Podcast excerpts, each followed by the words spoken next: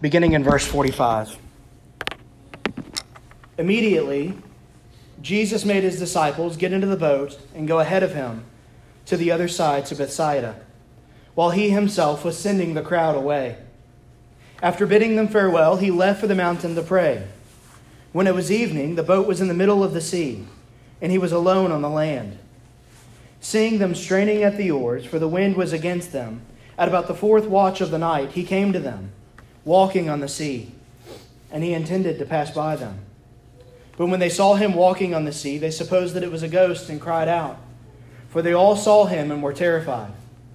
But immediately he spoke with them and said to them, Take courage, it is I. Do not be afraid. Then he got into the boat with them, and the wind stopped, and they were utterly astonished.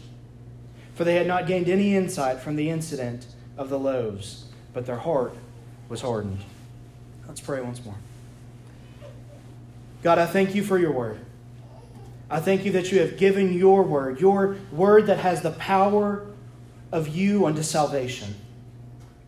I thank you that you have preserved it so that we would have it before us this morning and that we have the opportunity to sit together and worship this morning under your word, under the authority that it carries.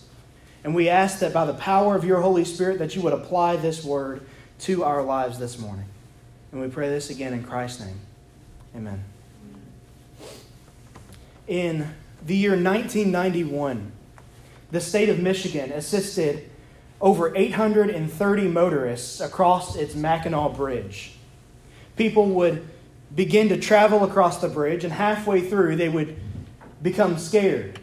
They would become fearful. And so, Michigan created what was called the Timid Motorist program. And people would literally stand on the side of the road and get into the car to help the passengers across the rest of the bridge.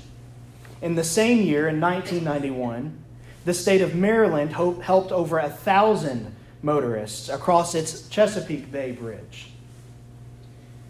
Like those motorists who feared the bridges, like those motorists who would get out in, across the bridge just a little bit and would begin to fear what was ahead of them and they needed someone to get into the car with them and help them along the way. The disciples are here in the middle of the Sea of Galilee.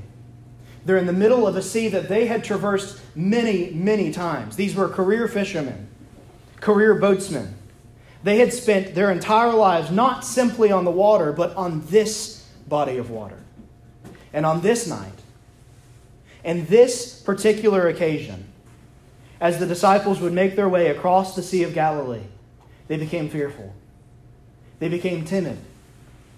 What was ahead of them seemed bigger than the God they served. And so they desperately needed for Christ to come and save them, for Christ to come and remind them of who He is. And I don't know where you might be this morning, but maybe you find yourself in the midst of one of these storms Maybe you find yourself in the midst of a circumstance in your life that seems to be bigger than the God you serve. But I want for us from this text this morning to be reminded that the God that we serve is far bigger than any circumstance that we could ever face. That the God we serve is faithful to sustain us. And I want to look at just two points in this passage. First is the deity of Christ, the deity or the godness of Christ. And second, the disciples of Christ. If we were to do a survey through the book of Mark, what we would find is that the main theme of Mark's gospel is this whole issue of who is Jesus. Again and again, Mark brings up this question in his 16 chapter gospel Who is Jesus? Now, if you know who Mark is writing to, then this makes sense. Mark is writing primarily to Roman Gentiles. He's writing to people who didn't grow up in church. He's writing to people who do not otherwise know who Jesus is. Uh, they never heard of who the Messiah might be, and they certainly didn't know who the Messiah was. And so Mark is writing his gospel, his record of the life of Jesus, to people who otherwise knew nothing of Jesus. And he continually answers this question who is Jesus? in Mark chapter 1, verse 1. Mark opens his gospel by saying, The beginning of the gospel of Jesus Christ, the Son of God. And so, Mark, in his very opening statement, is planting his stake and saying, Here is who Jesus is. Jesus is the Son of God. Jesus is God incarnate, God with us, Emmanuel. Mark is quick to get to the point. He wants his readers to understand that he is writing to them about Jesus Christ. He is writing to them about the person and work of God in Christ. Charles Spurgeon, who is known as the Prince of Preachers, in writing and teaching fellow preachers on how to preach, he said, I take my text and make a beeline to the cross. The Apostle Paul, writing in 1 Corinthians chapter 2 verse 2 on his own pastoral ministry methods on how he would go about preaching the gospel writes I determined to know nothing among you except Jesus Christ and him crucified. Now, this does not mean that we forsake every other thing that's in the Bible. Uh, obviously, the Bible talks about marriage, it talks about parenting, it talks about how to deal with certain issues that come up in life. But all of that, every single book, every single chapter, every single verse of Scripture serves to point us to one. All of it serves to point us to Jesus Christ. So if you're here for some time, and as long as I'm permitted to fill this pulpit here and to preach this word, I want you to be assured that I will preach nothing else other than the name of Jesus Christ. Because Acts chapter 4, verse 12 tells us that there is no other name under heaven by which we must be saved but the name of Jesus Christ. And so to preach any other name would be impotent. To preach any other name would be powerless to save. And so, as long as I'm permitted to serve this church, I want you to know that I will preach the Lord Jesus Christ. Because he alone has the power to save. And Mark understood this. Mark understood the importance of letting people know who Jesus is. His entire gospel again answers the question who is Jesus. Mark wants us to understand. And he doesn't waste time getting there. Mark understands how immediately necessary it is for people to know the gospel. We see that here in Mark chapter 6, beginning in verse 45. He uses this word in verse 45 immediately. Or if you're reading from the King James Version, it may say straightway or straight away. This word comes from the same Greek word, from the word eutheos. It literally means at once, immediately, moving forward. And when we see these indicators, these words like immediately and now and then, these words are chronological in a sense. They're telling us the way in which the story unfolded. They're telling, them, telling us the chronology of how things happen. But they're not just chronological, they're also theological. They're also reminding us of how urgent the gospel is. And what Mark is doing here is using a word immediately. He's getting to the point. He's not dancing around the point, he's getting directly to the point of the gospel. Immediately. And look at the word that follows immediately. Verse 45 immediately, Jesus. Mark understands that the most immediate thing that you and I have need of this morning is not anything that this world has to offer. The most immediate thing that you and I have need of this morning is to be reminded of who Jesus is, to be reminded of how good he is, to be reminded of his work on our behalf. And so Mark here writes this word immediately. And in Mark's 16 chapter gospel, he would use this word, this Greek word eutheos, he uses it 39 times. Almost three times on average per chapter.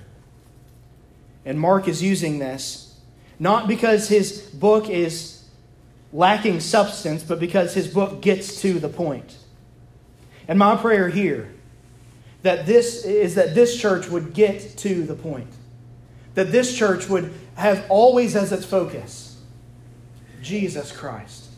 Would always have as its focus the love of God for others.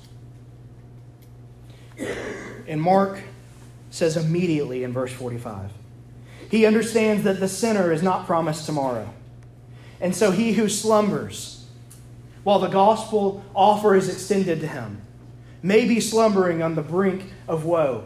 He may find himself to wake up in hell. And Mark understands that the gospel is not for later, the gospel is for now. The gospel is something that people immediately need to know. The mother who is exhausted and who needs encouragement and strength to get through the day may not have enough strength within her to get through even just today. And so she doesn't need for someone to put the gospel off until tomorrow. She needs to be reminded today of the promises of God. The father who has been all but absent because all of his duties outside of the home, all of his work, all of his duties that require much of him have drained him. And by the time that he gets home, he has nothing to give. That father does not need to have the gospel put off until a later time. He needs the gospel now. The person who finds themselves at the end of their life, who finds their strength fading from them, does not need the gospel put off. They need to be reminded of Christ now. And Mark understands this. And as he continues his record of what took place here on the Galilean seashore, we see that Jesus sends his disciples across the sea to Bethsaida. It says, look at with me in verse 45. Immediately, Jesus made his disciples get into the boat and go ahead of him to the other side to Bethsaida, while he himself was sending the crowd away. Now, this word made, it, it indicates that there was some arguing going on there. The disciples were probably pushing back, saying, We don't want to leave. We don't want to go. But Jesus made them. And there may be something that God is calling you to do that you're saying, I don't think I'm ready for that. I don't think that now is the time for that. But Jesus makes his disciples, he tells them that his command ought to be their duty. And so Jesus makes his disciples get into the boat and go ahead of him to the other side of to the other side to Bethsaida, while he himself was sending the crowd away.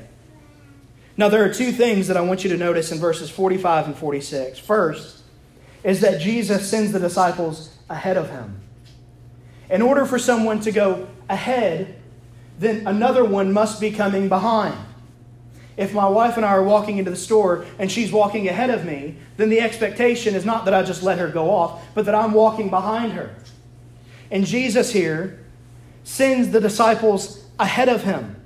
He says, Go to Bethsaida and I'll meet you there, is essentially what the text is telling us. And so the disciples knew that they were going to the other side of the other side to Bethsaida. They understood that Jesus was telling them, You will make it there. You'll get there. Whatever you face along the way, you'll make it there because I'm sending you ahead. And then in verse 46, it says, After bidding them farewell, he left for the mountain to pray. Now, this word in the Greek for farewell is not a, it's not a final goodbye, it's a see you later. In other words, what Jesus is saying is, I'll see you again. I'll see you soon. And if the disciples had been paying attention to Jesus all along the way, then they would know that his words are covenantal words, that his words are always yes and amen, that the words of Jesus are always promises to us, that Jesus never fails us as so many in our lives often do. And so when Jesus says, Go ahead, go to the other side, you'll get there and I'll meet you, they should have believed him. They should have believed him and trusted him that whatever life may throw my way, whatever this sea has in store for me, Jesus has promised that I'll make it to the other side.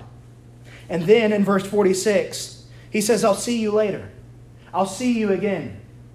And the disciples should have taken that as a covenant. They should have taken that as a promise that Jesus is promising them that they will make it to the other side. Beloved, how many promises of God have you taken for granted? How often have the truths He offers in His Word slipped from your mind when facing trials and turmoils? When the diagnosis is that you have cancer, or that you have heart failure, or that there's some sickness within your body that the doctors don't know how to heal. Do you remember that God promises us in Isaiah 40 to strengthen us? When you lose your job and you're not sure where the next paycheck is going to come from. Do you remember that in Psalm 55, God tells us that He will sustain us and supply us with every need? Or what about when it feels like you're all alone? when you feel depressed, when you feel at the bottom of the barrel, and you feel that no one else understands what you're going through? Do you remember what Hebrews 4 says? That Jesus is not one who is unable to sympathize with us, but one who has been tempted in every way and yet without sin. And so we can go to him boldly, approaching the throne of grace. We're told in Numbers 23 19 that God is not a man that he should lie, nor a son of man that he should repent. Has he said, and will he not do it? Or has he spoken, and will he not make it good? In Psalm 12, 6 and 7, we're told that the words of the Lord are pure words, as silver tried in a furnace on the earth, refined seven times. You, O Lord, will keep them. You will preserve him from this generation forever.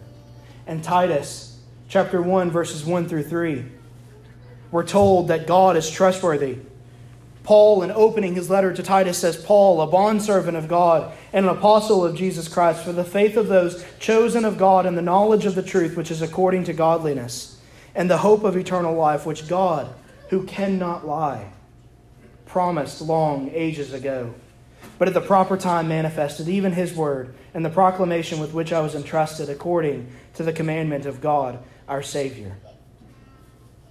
And so we're told over and over again throughout Scripture that Jesus is one who can be trusted. No matter what you're facing this morning, no matter what struggles or sufferings, no matter what trials or turmoils, no matter what griefs or no matter what you are facing this morning, you can trust that the promises that we find in the Word of God are yes and amen. When God promises to sustain you, He will sustain you. When God promises to supply your every need, He will supply your every need. When God promises to meet you in what seems to be the bottom, He will meet you in what seems to be the bottom. And so, whatever you are facing this morning, brothers and sisters, be reminded that Jesus is trustworthy, that Jesus is a friend who is faithful and true, that Jesus never leaves you to fend, on, fend for yourself. We talked about this morning in Sunday school about our own weaknesses. We need to be aware of how weak we are. And in our awareness of how weak we are, we can also be encouraged in how strong our God is. Look at verses 47 through 48. It says, When it was evening, the boat was in the middle of the sea, and he was alone on the land. Seeing them straining at the oars, for the wind was against them, at about the fourth watch of the night, he came to them, walking on the sea and he intended to pass by them. Jesus here is modeling for us what prayer ought to look like. In verse 47, or in verse 46, it says that he bids them farewell and then he leaves for the mountain to pray. Jesus leaves all the crowd, he leaves all the commotion, and he goes to the mountain and he prays. I'm convinced that what was once a sweet hour of prayer is often today sweet seconds of prayer. We need to be a prayerful people. If we are to be a church that is on fire for the Lord, if we are to be a church that is powerful, if we are to be a church that moves forward with the gospel and reaches the community around us, if we are to be a church that is built up in Christ, then we must be a prayerful church. A church that does not pray is a church that is dying. And Jesus here is modeling for us what prayer should look like. There are times in our lives that we need to get alone with God. We need to get alone with God and cry out to Him and plead with Him that He would move in our life. And Jesus here is removing himself from the crowds in order to do that. And what happens here, as Jesus is on the mountain, as Jesus is far away, he removes himself from the crowd, and the crowd is on the seashore. So, uh, what probably would have happened is that he would have walked away from the seashore. He would have walked farther away, stepping farther back from the sea. The disciples get into the boat and they begin to travel across the sea as Jesus is up on the mountain and the disciples are in the middle of the sea. Look at verse 47. It says, When it was evening, the boat was in the middle of the sea. And if we were to take this literally, which I believe that we should, then Jesus is in the, or the disciples are in the middle of the Sea of Galilee. The Sea of Galilee would be a very large sea. It wouldn't be a massive sea, but it would be a sea that was large enough for Jesus not to be able to see the disciples with blind eye. And this was a time before telescopes were invented. This was a time before binoculars were invented. And so Jesus, it says, is on the mountain, and the disciples are in the middle of the sea. And it says in verse 48, notice this. It says, seeing them. Seeing the disciples straining at the oars. The disciples were struggling. The disciples were toiling in their rowing. They were straining at the oars. These career fishermen who had spent their entire lives on the water, who had spent their entire lives dire- directing a boat, were here struggling. They had met a storm that had taken away from them all of what may have been pride within them. They understood at that exact moment that this storm could very well take their lives. And there are things in this life that we face that could take our lives. There are diseases, there are sicknesses, there are injuries that we face in this world that can take us out of the world. And the disciples understood that. The disciples understood that the storm that they were facing was one of those that uh, maybe storms like this had taken lives of fishermen before. Maybe it had taken lives of boatsmen before. And the disciples understood that this was a severe storm, and they were struggling, they were straining, they were toiling at what their task was. But it says here in verse 48 that Jesus, seeing the disciples, now remember that Jesus is far away. Jesus is probably about four to five miles away from the disciples at this point. The Sea of Galilee is about 84 feet deep on average. And so the disciples are about four miles away. They're 84 feet above the bottom of the sea, and they're in the middle of a storm.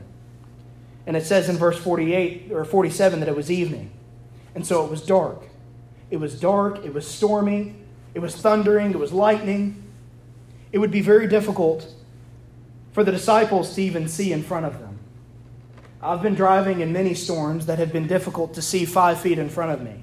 And this was likely one of those storms that it was difficult for the disciples to even see five feet in front of them. But here, Jesus is over four miles away. And it says in verse 48, he saw them. How is it that Jesus sees the disciples? It is because Jesus is omniscient. Jesus is all knowing. There is nothing that you are facing in your life that Jesus does not see. There is nothing that you have ever faced. There is nothing that you are currently facing, and there is nothing that you ever will face that Jesus is not aware of. There is nothing that will ever take God by surprise. And so here Jesus sees the disciples, he sees them from miles away. And that should be an encouragement for us this morning for Christians this morning. This should be an encouragement that whatever you and I are facing, God sees us. And it doesn't just leave it there. It doesn't just say he saw them straining at the oars and he turned a blind eye to it. He didn't just leave them out there. It says, verse 48, seeing them straining at the oars, for the wind was against them, at about the fourth watch of the night, he came to them. Jesus went to the disciples. He came to them walking on the sea. Jesus will meet you in your hour of need. And Jesus knows when best to come to you. So if you're praying for God to break through, if you're praying that God would meet you in your time of need, and it feels as though God is showing up late, we can be reminded that God always shows up exactly on time. That God always shows up exactly when we need it the most. He sees us, He watches us, and He sees exactly when and where we need Him, and He will come to us just then. And again, remember that Jesus is four miles away. He's on the dry land. It's raining. The, the, the waters are raging. The winds are, are howling. And Jesus walks to them. He comes to them. How is it that Jesus could make it to the disciples? Is because the second point that I want to see on the deity of Christ is that Jesus is omnipresent, that Jesus is never far removed, that Jesus is found in all places at all times and perfectly so. That if there is a Christian in China right this morning who is being persecuted for reading their Bible, and you here this morning are struggling with some sickness within your body, if that Christian in China is praying to God, it does not mean that God is too stressed out or God is too strained to answer their prayer that he can't answer yours. God can answer your prayers. God has never run thin. God is all places at all times and perfectly so. And we're reminded this morning that there are some friends who may fail us. There are some loved ones who may show up too late. But Jesus is always on time. Jesus will never leave us on our own. He will always come to us exactly when we need him. And it says here in verse 48, it says, He came to them, walking on the sea. But notice what it says at the end of verse 48. And he intended to pass by them. Why would Jesus, seeing his disciples, seeing those whom he loved, seeing them struggling and straining, seeing them in the midst of a storm which could very well kill them, why would he walk by them? Why would he not go to them? Turn with me to Exodus chapter 33. Because this exact same phrase is used. Exodus 33. And we'll look at verses 17 through 23. It says, The Lord said to Moses, I will also do this thing of which you have spoken, for you have found favor in my sight, and I have known you by name. Then Moses said, I pray you, show me your glory. And so Moses is wanting to see the glory of God. He wants to see the goodness of God in front of him. In, in verse 19, says, And the Lord said, I myself will make all my goodness pass before you, and will proclaim the name of the Lord before you, and I will be gracious to whom I will be gracious, and will show compassion on whom I will show compassion. But he said, You cannot see my face, for no man can see me and live. Then the Lord said, Behold, there is a place by me, and you shall stand there on the rock, and it will come about, while my glory is passing by, that I will put you in the cleft of the rock and cover you, cover you with my hand until I have passed by. Then I will take my hand away, and you shall see my back, but my face shall not be seen. So, going back to Mark chapter 6, we see this exact same phrase that Jesus intended to pass by the disciples. In other words, what Jesus is doing here is he is showing them his glory. He is showing them that He is God. He has left them for a while in the middle of the storm. He sent them into the storm and He leaves them in it. And then He comes to them. And He comes to them for this purpose to show them that He is God. He comes by them to show them His glory. So when God comes to save us out of our sin, when God comes to save us in the midst of trials, the purpose is always that we would see how good He is the purpose is always that God would be glorified in it. And so, if you have been saved from your sins, if you have been brought, bought by the redeeming blood of Jesus Christ, if you have been saved out of the pit of hell, if you have been brought into the fold of grace, you have been brought there so that God would receive all the glory for your salvation. You have been saved to give glory to God. And Jesus here saves the disciples out of their turmoils, out of their trial that they were facing. Not just so that he would save them out of it. Certainly Romans 8:28 tells us that all things work together for the good of those who love him. And so God does things for our good. God does things so that we would be built up and encouraged. But that is not the end goal. Our good is not the ultimate end. The ultimate end of everything that God does in your life the ultimate end of everything that God does in my life is so that He would be glorified. God wants us to understand that He is glorious and worthy of our worship. And so here, He intended to pass by them so that the disciples would see His glory. Again and again, Mark is pointing us to the reality that Jesus is God. Jesus is the Son of God. He is God with us. Jesus has the power to do far more abundantly than all that we could ask or think. You may think that your trials are too big, but God is much bigger than any trial that we face. Jerry Bridges, in his book, Trusting God Even When Life Hurts, writes God has not walked away from the day to day control of his creation. Certainly, he has established physical laws by which he governs the forces of nature, but those laws continuously operate according to his sovereign will. A Christian TV meteorologist has determined that there are over 1,400 references to weather terminology in the Bible. Many of these references attribute the outworking of weather directly to the hand of God.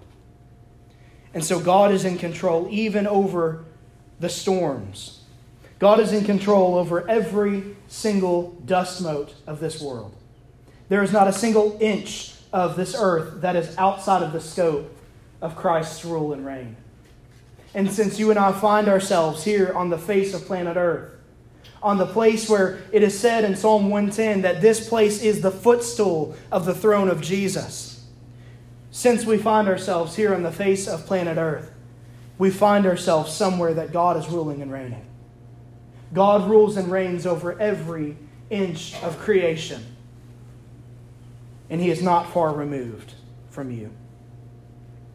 The second point that I want to look at very quickly is the disciples of Christ. Look at verse 49.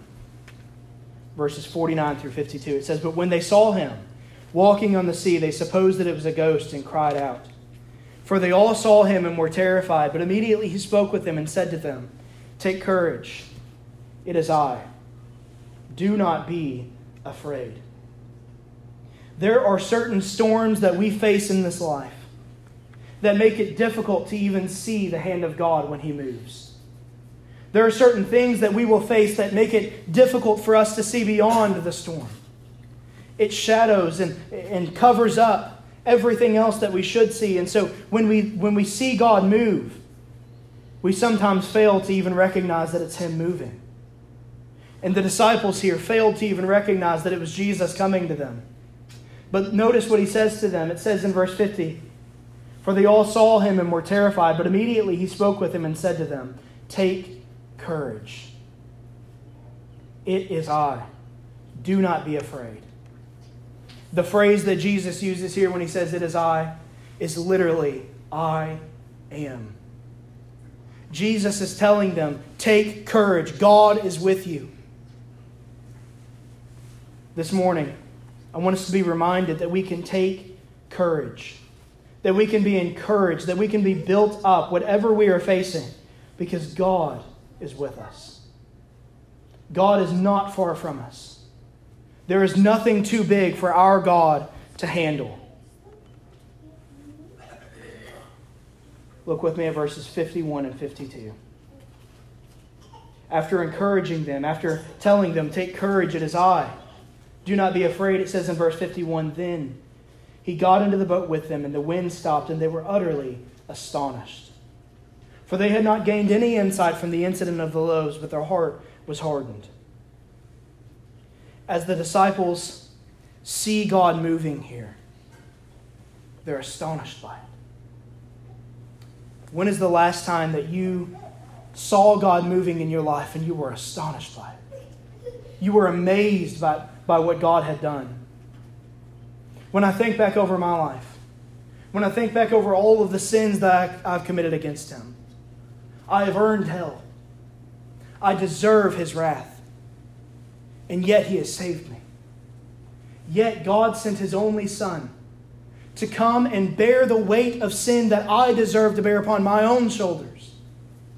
And when I think of that, when I think that I deserve an eternity in hell under the wrath of God, and I think that God has saved me in Christ, I'm amazed by it. It truly is amazing grace. And here the disciples are astonished by the way that God has moved. Maybe you find yourself in the midst of a storm this morning. Maybe you find yourself questioning, why hasn't God moved yet? But when God moves, my prayer for you is that you would be astonished by it, that you would be absolutely amazed. And you would say, God moved exactly when God knew that it was time for him to move. He's not late, but he's right on time. I'm reminded of the old Southern gospel song, Sometimes It Takes a Mountain. It says, Sometimes it takes a mountain, sometimes a troubled sea Sometimes it takes a desert to get a hold of me. your love speaking to God is so much stronger than whatever troubles me. Sometimes it takes a mountain to trust you and believe. So I don't know what kind of storm you may be facing, but I want to encourage you to look to Christ in the midst of it all. Because sometimes that mountain, sometimes that storm that you're facing, sometimes the purpose of it is to remind you that the things of this earth can never satisfy, that your strength can never be enough. And so it's, it's something that is to cause us to remember that we must always trust in Christ. And He will meet us exactly where we are and exactly when we need Him. I pray this morning that you would make your life's anthem the old hymn I will trust Him. I will trust Him. Trust Him every day. I will trust Him. Do you trust Jesus this morning? If you don't trust Jesus this morning and you're continually trusting in yourself, I would plead with you stop trusting in that which is impotent to save. But turn your eyes upon Jesus, who has the power to save, not only from death, hell, and the grave, but has the power to save you from any storm that life may throw your way. Let's pray. Father, I thank you that you have given us your word. I thank you for the power that is in your Son, Jesus Christ, that he has the power to save. Father, I ask this morning that if there's anyone who is hurting, anyone who is struggling this morning, anyone who feels the way that I feel this morning, that life is troublesome, that life is trying, that life is difficult. Would you encourage them this morning, even as you encourage me, that we can look to your Son and find strength to sustain us? In Christ's name, amen.